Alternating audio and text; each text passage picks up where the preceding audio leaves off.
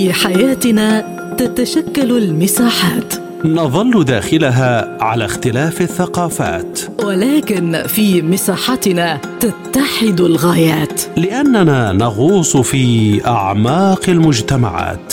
فإذا كان لديك وجهة نظر حرة، فأهلا بك في مساحة حرة. أهلا بكم مستمعي راديو سبوتنيك أينما كنتم، وهذه حلقة جديدة في برنامج مساحة حرة. معكم في هذه الحلقة خالد عبد الجبار. أعلن منسق الاتصالات الاستراتيجية في البيت الأبيض جون كيربي أن الولايات المتحدة لن تقدم مساعدات عسكرية لأوكرانيا إلى أجل غير مسمى. وقال كيربي أن واشنطن أعلنت اليوم عن تخصيص 200 مليون دولار لكييف، وأنها ستستمر في المساعدة بقدر ما تستطيع، لكن المساعدة لن تكون إلى ما لا نهاية على حد قوله.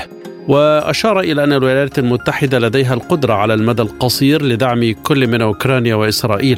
وتثير الوعود الأمريكية تساؤلات حول ما إذا كان بوسع واشنطن زيادة المساعدات الدفاعية لإسرائيل دون المخاطرة بتقديم المساعدات لأوكرانيا، خاصة في ظل إطاحة نواب جمهوريين برئيس مجلس النواب كيفن ماكارثي والفشل حتى الآن في تسمية بديل له.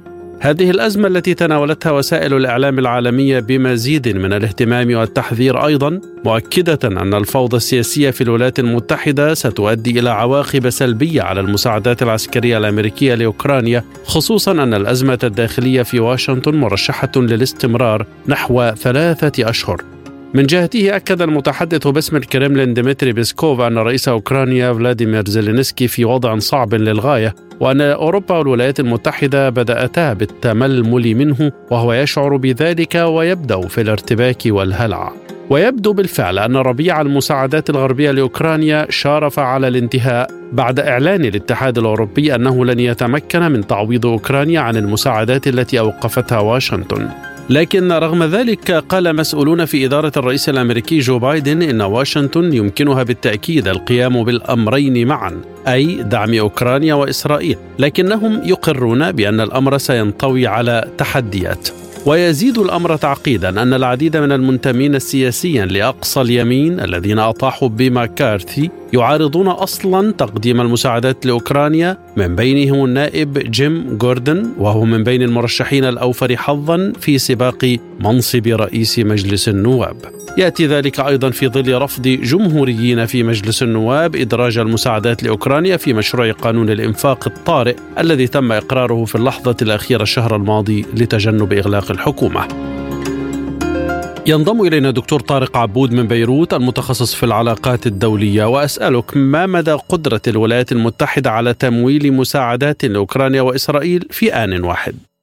يعني الواقع أن الولايات المتحدة الأمريكية اليوم تعيش في مأزق ثنائي أو مزدوج إذا صح التعبير. من كلا الحليفين اليوم، إن كان في أوكرانيا وإن كان كإسرائيل، هما في وضع لا يحسدان عليه. لذلك هي تريد أن توزع هذا الجهد بين الدولتين وبين الحربين. ولكن باعتقادي أيضا لأن المشكلة الداخلية الأمريكية خاصة من قبل الجمهوريين في عدم منح الضوء الأخضر أو الشبكات المفتوحة في المساعدات لأوكرانيا قد تشكل عائقا أمام الإدارة الديمقراطية في الولايات المتحدة الأمريكية. ولكن يعني من الممكن أن تكون هناك دول حليفة تساعد الولايات المتحدة الأمريكية في منح المساعدات، إن كان إلى أوكرانيا وإن كان إلى الكيان الإسرائيلي. فيتخطى بذلك الأمريكيون موافقة الكونغرس الأمريكي على هذه المساعدات. ولكن في الحالتين المساعدات المادية اليوم والمالية لكلا الدولتين تواجهان عقبات كبيرة، لأن النتائج أيضا التي يرجوها الأمريكيون من هذه المساعدات هي نتائج ليست على قدر الأمال التي يتوخاها الأمريكيون أو الإدارة الأمريكية. لذلك بدأت المطالبات اليوم بتقليص هذه المساعدات أو بإخضاعها إلى الرقابة وإلى دراسة الجدوى من هذه المساعدات. دول مثل من دكتور؟ يعني هناك دول عربية ودول أوروبية تقوم بهذه المهمة اليوم، يعني بالمساعدات المالية هي كحليف للولايات المتحدة الأمريكية. ماذا تعني تصريحات منسق السياسات الاستراتيجية بالبيت الأبيض بأن واشنطن لديها القدرة على دعم أوكرانيا وإسرائيل على المدى القصير؟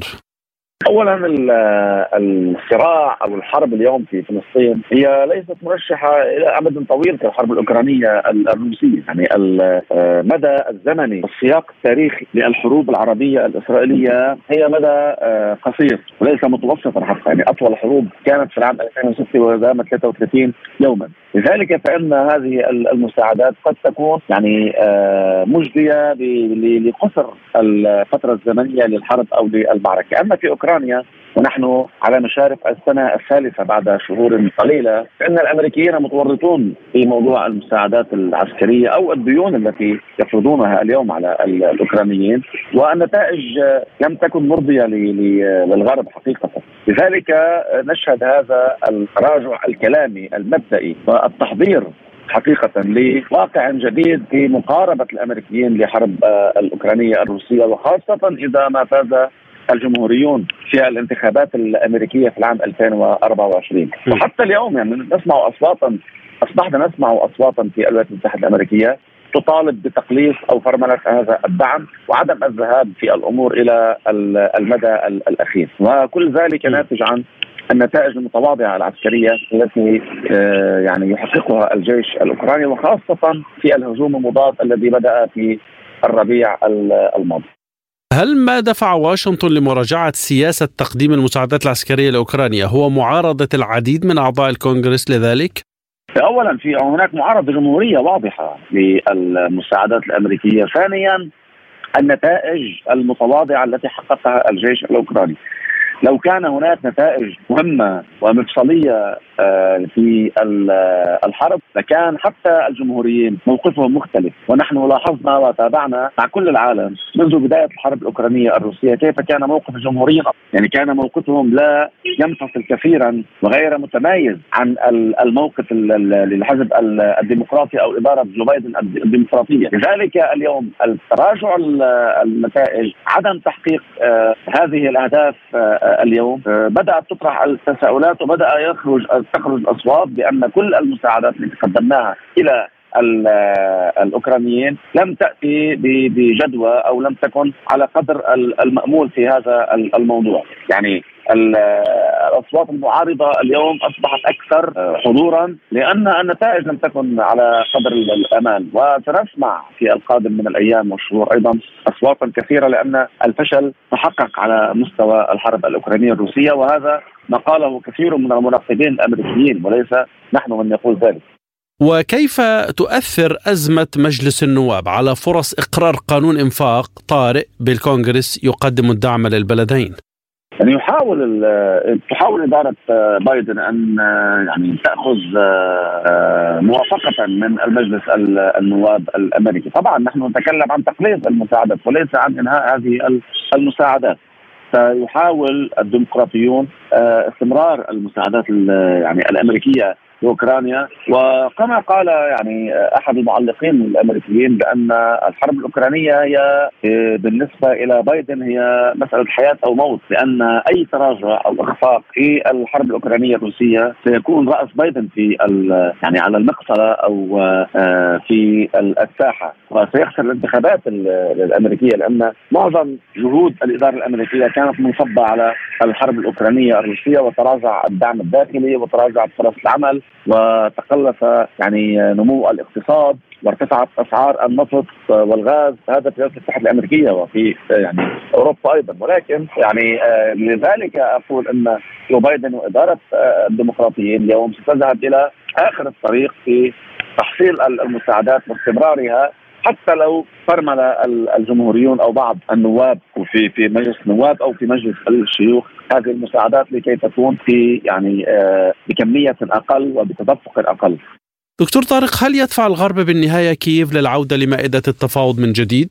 الموضوع ليس خاضعا لكييف، يعني زيلينسكي وإدارة زيلينسكي هي مجرد أداة وهذا المهرج اذا صح التعبير الذي يعني خاض او الحرب الاوكرانيه مع روسيا هو مجرد اداه، والكل العالم يعرف انه مجرد اداه. وحتى في الخطاب الاخير في الامم المتحده يعني اخليت اكثر من نصف القاعه، واصبح الاوروبيون والامريكيون متعاضين من خطاباته المطوله ومن انتقاداته ومن تسوله للمساعدات. الموضوع خاضع للاداره الامريكيه. اذا اراد الامريكيون ان يعني تنتهي هذه الحرب أو نجلس على طاولة المفاوضات السياسية، فزيلينسكي سيكون مطيعا لأنه أداة بيد الأمريكيين. أنا أعتقد بأن وصول الجمهوريين إلى البيت الأبيض في العام 2024 إذا وصل الجمهوريون وخاصة الرئيس السابق دونالد ترامب، فإن الأوضاع ستتغير في مقاربة الأمريكيين بموضوع الدعم الأوكراني، وسنشهد عملية تفاوض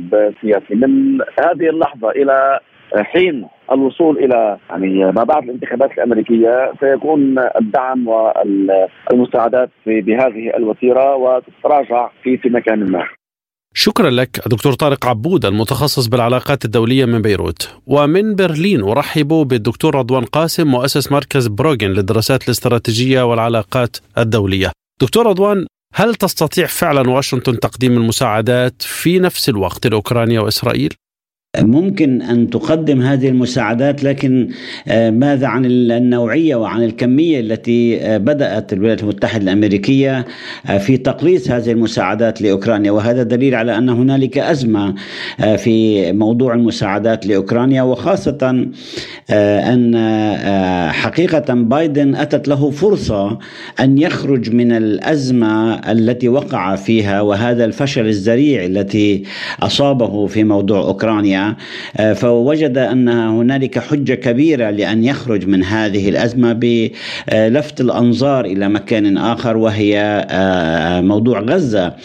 وأنا كنت تحدثت قبل ذلك بكثير، يعني قبل فترة يعني ليست بوجيزة، إنما قلت يعني هنالك مشكلة لدى الولايات المتحدة الأمريكية فشلها في موضوع أوكرانيا، وخاصة بعد البروباغندا التي وضعوها حول الهجوم المضاد وهذه الأمل التي علقت على الهجوم المضاد وفشلت فشلا ذريعا وتبددت أحلامهم. كان لابد للولايات المتحدة الأمريكية أن تجد مخرجا لها من هذا الفجر، هي وحلفائها يعني من حلف الناتو والدول الغربية، لابد من أن تجد مخرجا لها في بؤر يعني عسكرية أو بؤر مشتعلة وملتهبة أكثر وفي مناطق متعددة، أكان في الشرق الأوسط أم أكان في إفريقيا أم في بحر الصين. وفعلا هذه الحالة اليوم في غزة هي يعني وجدها جو بايدن أنها فرصة ممكن ينتهزها للخروج من أزمته وفشله في أوكرانيا بالاتجاه نحو غزة وتقليص حجم المساعدات إلى أوكرانيا. وهذا ما أعربت عنه وزارة الخارجية الأمريكية بالأمس أو أول من أمس، قالت أن هنالك تقديم مساعدة 400 مليون دولار لأوكرانيا. يعني هذا ما يدل على أن هنالك تراجع بنسبة المساعدات فيما كان يتحدث بالمليارات، رغم أنهم يقولون أن وصل المبلغ المساعدات إلى 19.3 مليار دولار، وهذا ناتج يعني مبلغ كبير جدا كانت الولايات المتحدة الأمريكية قد صرفته فقط على أوكرانيا منذ بدء المعركة العسكرية. لهذا وجد جو بايدن نفسه مضطرا لأن يخرج من هذه الأزمة بعد فشله كما ذكرنا، ووجد نفسه أنه باستطاعته أن يذهب إلى غزة بحجة أن حماية إسرائيل يعني، وأرسل حاملات الطائرات، رغم أنه الجميع يعرف أن إسرائيل ليست بحاجة إلى طائرات، ليست بحاجة إلى ذخيرة، علما أن المخازن الكبرى للولايات المتحدة الأمريكية في منطقة الشرق الأوسط، مخازن العتاد والذخيرة هي موجودة في إسرائيل، فكان بإمكانه أن يقدم هذه المساعدات دون توجه حاملات الطائرات. إلا أنه هذا يريد أن يدلل على أنه يريد الخروج والهروب من أوكرانيا باتجاه موقع آخر ليلفت الأنظار أنه مشغول الآن في في غزة. هذا من ناحية. من ناحية أخرى وجدنا الموضوع الإنفاق وخاصة فيما يخص الموازنة التي أقرها الكونغرس الأمريكي. وكيف تؤثر أزمة مجلس النواب على فرص إقرار قانون إنفاق طارئ بالكونغرس يقدم الدعم للبلدين بالفعل؟ بالتأكيد، وخاصة أن الميزانية الأولى التي أقرت لمدة 45 يوم كانت محدودة، وحتى محدودة الصلاحية أنها للداخل الأمريكي وليس لدعم أوكرانيا. فيحاول الآن جو بايدن لإخراج ميزانية جديدة طارئة لدعم العمليات العسكرية أو الحروب في أوكرانيا وفي إسرائيل معا، لكن أعتقد أنه سيفشل في ذلك مرة أخرى. ربما في إسرائيل سيكون هنالك ميزانية، لكن فيما يخص أوكرانيا لا أعتقد أن الكونغرس سيوافق على هذه الميزانية وإن كانت طارئة كما يسموها، لأن أصبح من الواضح أن الأمريكيون وخاصة النواب الكونغرس يعتقدون أن كل ما يصرف في أوكرانيا هو تبذير وهو تبديد للأموال الأمريكية لا يأتي بفائدة على الأرض، وخاصة بعد الفشل الذريع التي تلقوه. دكتور رضوان، هل تؤثر الحرب في إسرائيل على فرص تقديم الدعم لأوكرانيا، خاصة بعد رفض الجمهوريين إدراج المساعدات لأوكرانيا في قانون إنفاق طارئ؟ إذا كان هنالك من تأثير للحرب والعملية العسكرية في إسرائيل على تقديم المساعدات لأوكرانيا، بالتأكيد سيكون لها تأثير كبير، وهذا ما شعر به زيلينسكي شخصيا عندما قال أنني أخاف أن موضوع غزة يلفت الأنظار وينسي العالم ما يحصل في أوكرانيا. هو شعر أن الغرب والولايات المتحدة الأمريكية بدأوا ينظرون إلى مكان آخر، بدأوا اهتمامهم يتجه نحو إسرائيل، لأنهم وجدوا أنه هنالك فشلا ذريعا في أوكرانيا من أي تقدم عسكري، مما اضطرهم أو جعلهم ينظرون أو يذهبون إلى الادعاء بمساعدة إسرائيل في وجه المقاومة الفلسطينية في غزة. وهذا جعل أو أشعر زيلينسكي بالخوف، وبدأ يعلو الصراخ لديه أنه ما زال هناك مشكلة بالنسبة له اسمها أوكرانيا، فلا تتركونا لوحدنا، لا تتركونا دون الوقوف إلى جانبنا. يريد أن يقول أنه شعر بأن العالم بدأ يقل اهتمامه في موضوع أوكرانيا ليتجه إلى أماكن أخرى، وهذا مما بالتأكيد سيؤثر كثيرا على الموضوع في أوكرانيا، موضوع الاهتمام الدولي وخاصة الولايات المتحدة الأمريكية والدعم الأمريكي وحلف الناتو من الدول الغربية إلى أوكرانيا. ولهذا وجدنا وقوف نفس ذات الدول هي ذاتها التي كانت تدعم أوكرانيا هي نفسها تتجه لإسرائيل وتقول أنها ستدعم إسرائيل، من فرنسا إلى ألمانيا، بريطانيا، هي ذاتها الدول الحلف الناتو بصوت واحد كما كانوا في أوكرانيا خلف الولايات المتحدة الأمريكية، اليوم هم خلف الولايات المتحدة الأمريكية لدعم إسرائيل، وهم أذناب إسرائيل كما عبر عنه الرئيس الروسي بوتين عندما قال أن ليس هنالك سيادة، ما لم يتبقى سيادة في الدول الغربية على ما أعتقد. الرئيس بوتين أو وزير الخارجية سيد لافروف قال هذا الكلام، لم أعد أذكر تماما، إنما هو يعبر عن واقع حقيقي أن الدول الغربية لم يعد لها القرار بيدها حتى تتخذ قرارا منفردا بعيدا عن الولايات المتحدة الأمريكية، رغم أن كل القرارات التي تتخذ من قبل سياسات الحكومة الغربية هي تضر بمصالح هذه الحكومات تختلف تماما مع شعوبها.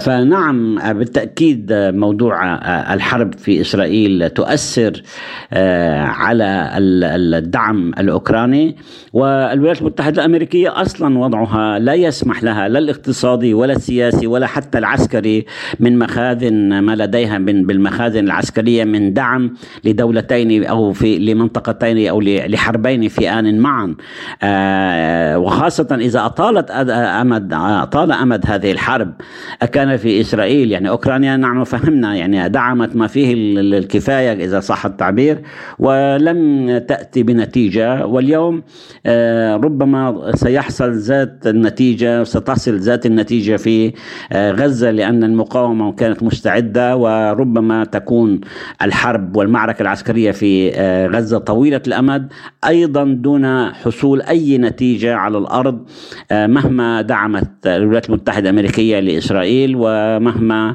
حاولت وبعثت أساطيل، إلا أنه إذا كان واضطر الأمر أن يعني تتدخل مباشرة بإرسال جيش، وهذا ما نفته الولايات المتحدة الأمريكية أن ترسل عناصر من الجيش الأمريكي للقتال هناك. يعني ربما هذا يدفعنا إلى أن نسأل إلى أي مدى يمكن القول أن التململ الغربي من تقديم الدعم لكييف قد بدأ بالفعل كما ذكرت تقارير صحفية؟ كما ذكرت لك نعم بدأ التململ الغربي، ووجدوا أن موضوع غزة هو منقذ لهم لأن يخرجوا من الأزمة والهزيمة التي شعروها وحصلوا عليها في أوكرانيا، فيريدون إنقاذ أنفسهم بالذهاب إلى إسرائيل، لكن هذا ليس فقط لدعم إسرائيل إنما لينقذوا أنفسهم من الهزيمة التي تلقوها في أوكرانيا ولا يريدوا أن يفصحوا عنها. لهذا السبب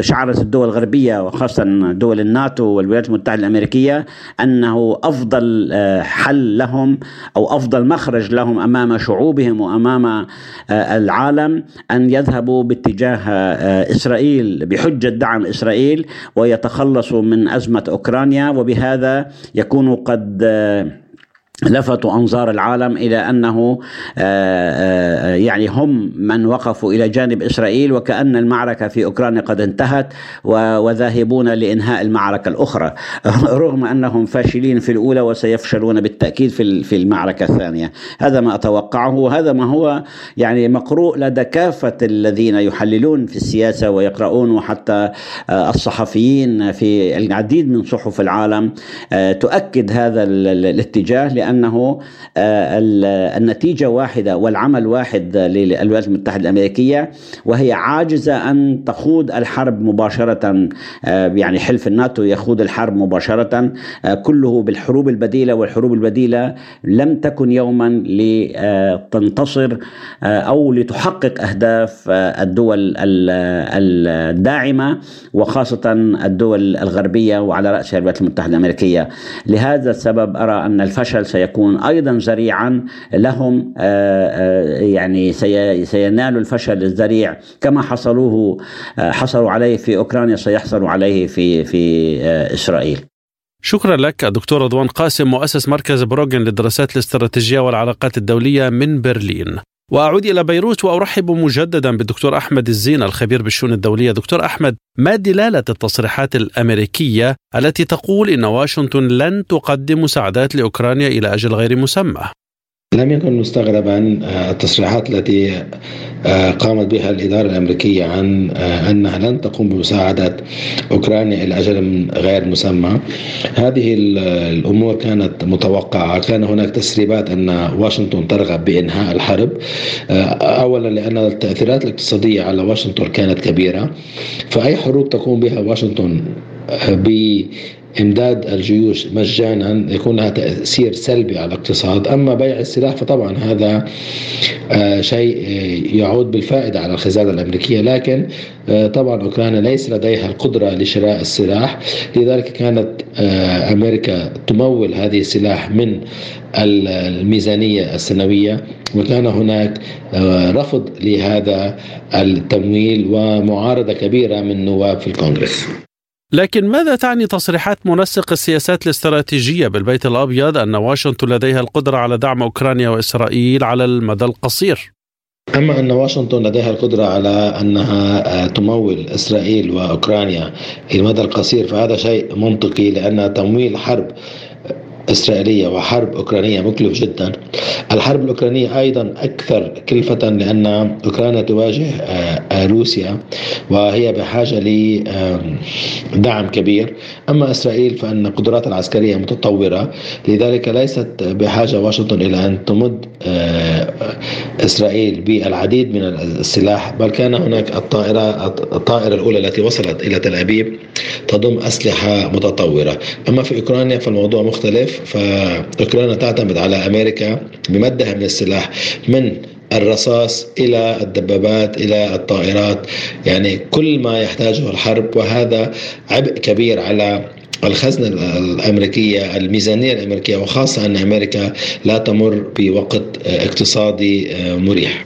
هل يمكن القول أن واشنطن بدأت تراجع سياسة تقديم المساعدات لأوكرانيا في ظل معارضة العديد من أعضاء الكونغرس؟ طبعا واشنطن بدأت بإعادة النظر في سياساتها مع أوكرانيا، وخاصة أن بعد أشهر من بداية الحرب ليس هناك أي فائدة، ليس هناك أي نتيجة، لا بل أن يبدو أن روسيا تكسب من هذه الحرب أكثر مما تخسر. يبدو أن روسيا تستفيد من مفاعيل هذه الحرب للتوسع أكثر وللضغط على الدول المجاورة، فيبدو أن أهداف هذه الحرب لن تتحقق. الهدف الوحيد الذي يحصل هو نزف اقتصادي للميزانية الأمريكية.